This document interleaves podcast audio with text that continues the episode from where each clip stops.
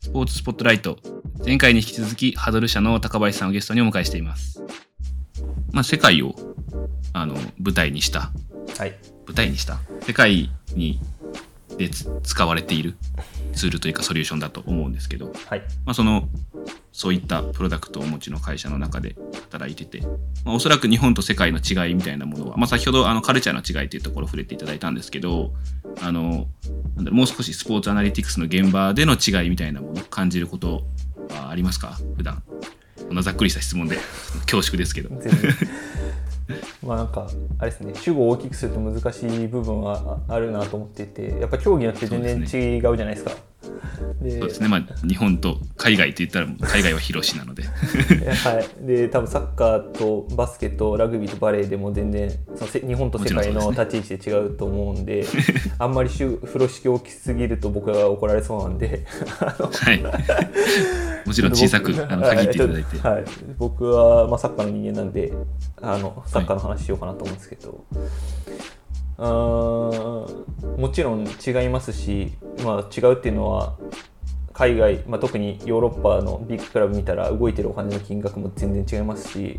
はい。まあ、地理、まあ、これもよく言われてることですけど地理関係の問題とか、まあ、あと国籍の関係とかもあって選手の移籍もあのヨーロッパの中と日本からの移籍ってところで言うと全然違うとは思うんで、まあ、そこはどどうしても大前提として全然違うよねっていうところから始まっちゃうんですけどやっぱりヨーロッパの話ヨーロッパサッカーの話聞いてて、まあ、興味深いなと思っているのはこう他業種のこうそれこそ修士とか博士博士課程まで博士持ってらっしゃる方がスポーツ界に、えーまあ、データサイエンティストだったり、まあ、アナリストだったりっていう形で戻ってきてる戻ってきてるじゃないか入ってくる流れが見えてるっていうのがすごい、まあ、トップトップで言えばあるなと思っていて、で、まあ、日本はまだまだそこはそこまではいけてないやりたいって思ってるチームは結構あるんですけど、まあ、そこまであの実装、まあ、そういうチームを実装するところまではいけてないかなと思っていてすいません鼻が。思思っていて。でちょうど、えー、と今年のスポーツアナリティクスジャパンって SAJ ってあの J さんのイベントで、えー、と僕らの、まあ、セッションの中で浦和レッズの西野さんスポーツダイレクテクニカルダイレクターの西野さんに来ていただいたんですけど、まあ、浦和レッズは今まさにそのえーデータサイエンスで生きる人を採用して自分たち独自の指標を作ってあの選手獲得に生かしていくっていう、まあ、プロセスを始められていて、でなるほど。はいまあ、そこはこうヨーロッパの、まあ、トレンドというか流れにキャッチアップしていこうっていう、まあ、日本国内で言えば一つかなり先進的な事例かなと思ってはいますね。ですごくざっくり言うと、その海外の、まだそこまで有名というか、有名ではない、かつ、なんだろう、市場価値としても高くないけれども、浦和レッズのカカルチャーだったりサッカーに適合して活躍してくるそんな人をデータを元に探してくるみたいなことでいいですかね。そうですね、まあ、有名か有名じゃないかは定義は難しいところではありますあまりけど、関係がないのかもしれないですね。まあでもこう今までどうしてもサッカーの一般的な選手獲得の流れっていうとこはい。う、まあ、仲介人、まあ、代理人の方が売り込みがあって、でその売り込みの選手を取るか取らないか。で、まあ、いろんなところいろんな代理人から売り込まれるので候補者はたくさんいるんですけど、まあ、あくまでも代あの売り込まれた選手を選ぶっていうところが、まあ、すごくあのなんですか昔からの流れではあって、はい最近だとはいもう少し主体的に自分たちでこう候補選手をもうピックアップして、まあ、もちろん紹介された選手もリストにはいるんですけど、まあ、その中から選ぶっていうところではあって、まあ。フェーズ1としては多分映像を見て探すあー映像を見て選ぶ探すっていうところかなと思うんですけど。いいプレーをしてる選手を探すという。そうですね。で今度はいいプレーってなんだっけっていうところに今度あの映像だけだとなってしまうのでじゃあなんていうんですか浦和レッズが考えるいい選手と、まあ、川崎フロンターレが考えるいい選手、まあ、もしくはチームにマッチする選手って多分タイプも全然違うじゃないですか。当たり前ですけどそうですね。にしかも監督によっても多分変わりますもんね。こそうですね、そうですね。10年前の浦和レッズが欲しいという選手は今の浦和レッズとは違いますもんね。違うかもしれないですね。はい。とはい、かもしれない。はい、なので、まあ、そこをじゃあもちろん映像だけで判断することはできないわけじゃないと思いますけどかなり定性的な、まあ、主観的な判断になってしまうどうしてもなってしまうのでじゃあそれをある程度定量的に、えー、とし客観的に判断できるようにしたいよねっていうのが、まあ、サッカー界の全体的なトレンドかなと思っていて。はい。でそうした時にじゃあ今かなりさまざまなイベントデータ、まあ、トラッキングデータっていう、まあ、選手のデータっていうのは取りちょっと取り出せるようになっているので、まあ、とはいえそのどの、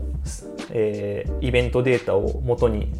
それを算出するのかっていうのがチームの、まあ、カラーが出てくるところですしじゃあそのチームのカラーを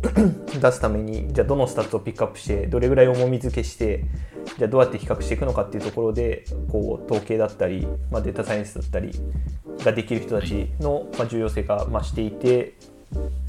でそうですねグローバルで言うとちょうど別のところで登壇する機会あるんで調べてたんですけどリバプールだと今6人とかそのデータサイエンスのチームだけで6人いるみたいな感じだったりしてえー、で物理スカウ学ト関係のデータサイエンスをする人が6人。えー、あくまでも選手獲得のにフォーカスしてるはずなんですけど物理物理学とか数学とかだったかなの学位あ学位じゃないわ。修士だとか博士を持ってる人たちがえー。集まってきていてっていう、まあ、と本当にトップトップで言えばそういう組織体系になっていて、はいはい。でそうですね。なそれがすごく大きなトレンドかなと思ってます。で一方でこのよ世界と日本みたいなあの対比をした時にこう、はい。い一般的にはヨーロッパあ世界が優れてて日本はめちゃめちゃ遅れてるっていうこう文脈になりがちだと思うんですけどその今、はい。すその数字データの活用みたいなところで言うと、まあ、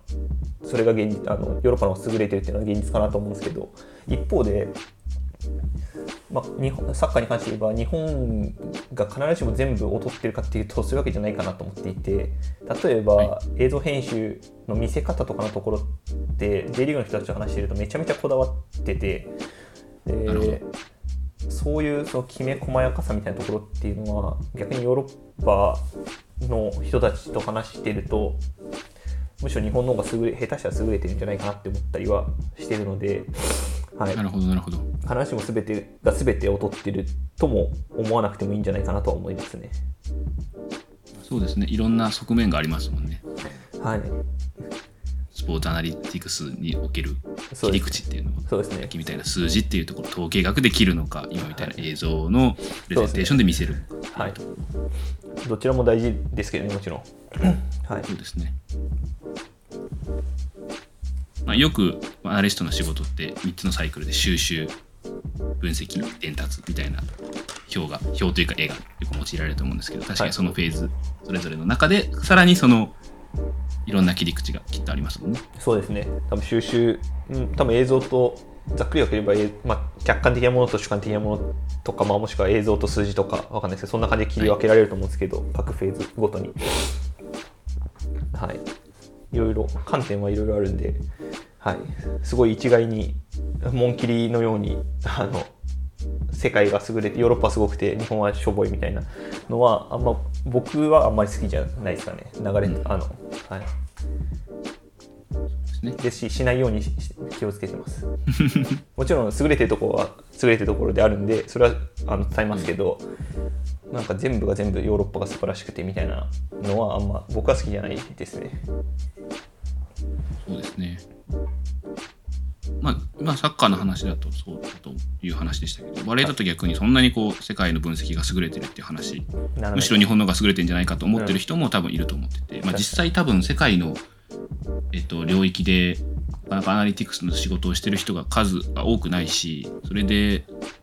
うん、なんだろう。その海外の事例を持ち込んでくれる人もなかなか多くない状況なので実際どうなのか本当にわからないんですけど、そういうことです国際大会の中でやっぱり日本のアナリストだって自分が例えば言うと結構どういうことをしてるんだと。それこそ、まあ、強いヨーロッパのチームとかからももちろん話があったりしますし最近だと Facebook とかそういったあの SNS 経由でなぜかなんで俺のとこに来るんだろうみたいな連絡が来たりとかもするんですけど、まあ、そういう意味では注目度は決して低くないなと個人的にも思いますね。それはすごいですね。やっぱり日本がまあリードしてる国の一つっていうことじゃないですか。バレーボールで言えば。まあそうですね。分析に関しては確かにそういうふうに。まあそれもあの優れてるからっていうよりは特殊なことをしてるからという側面で。まああとは まあよくガラパゴスなんて言われたりしますけど。独特の発展を遂げてるからもしかしたらあの興味を持ってもらえてるのかもしれないですけど。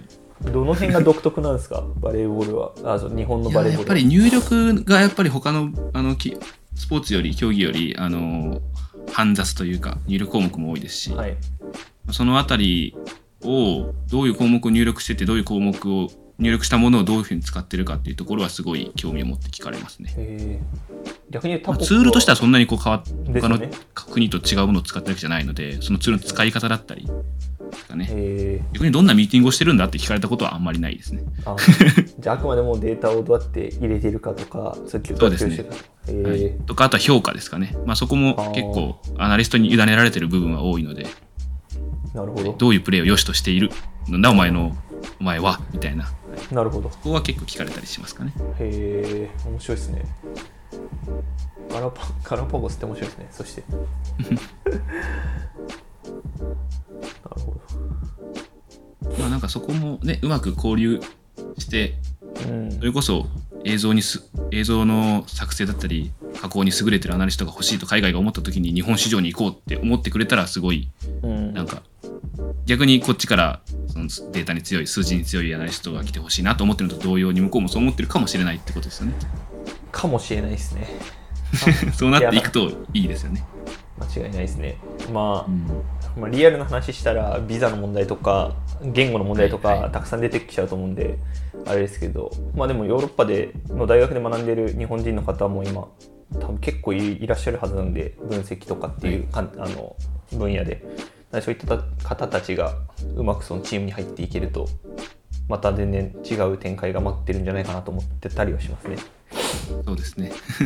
はい。まあ選手がようやく海外でこれだけ活躍するようになってきたらこれからは。そうです。監督だったりスタッフっていうところがねそうです。っていう話はまあどの競技でもあると思いますけど。そうです。バレーボールはどうなんですか？そういうのはないんですか？日本人アナリストが海外にみたい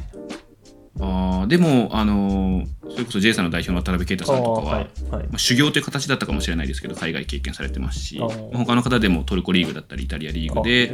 ああの経験がある方はいらっしゃいますね。えー、それはすごいな。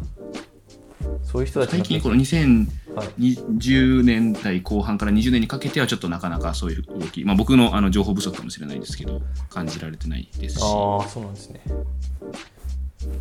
あ、やっぱルートがないんですかねどちらかと選手そんなに最近は女子の方は特に海外移籍多くないのでもちろんあのゼロではないですけどそっかそっかそっか。なるほど。海外挑戦。いいっすよね。求人、はい求人もオープンですしね。求人自体あそうなんですか？か最近はサッカーはヨーロッパはかなりそうなんですかオープンに公募は出ているので、はい、アプライする人がいたらいいなと思ったりはしてます。いやそうですねそれはだから国際的にもう見ても優れた人に募集をかけたいから多分こう求人をこう全世界的に展開するっていう必要性を感じてるってことですねきっと。おそらく、まあ、もしくは、まあ、それでかあのいい循環が回ってるっていうか、うんそれでいい人が取れたからそうしてるっていうのもあると思います。そうですね。そうですね。まあ、広く広く募った方がいい候補者出てくる可能性はあるっていう話なんでしょうね、それも選手獲得と同じで。はい、というわけで、まあ、アナリストの海外事情だったり国際的なあ部分でのあの需要というか必要とされているものそれから、まあ、優劣つけがたい領域の違いっていうところについてお話ししてもらってたんですけど、まあ、国際的にやっぱり今スポーツアナリティクスって熱いタイミングなのかなと個人的には思うんですけどまずそこはその本当に生の世界に触れ日々触れてる高林さんから見ていかがですか？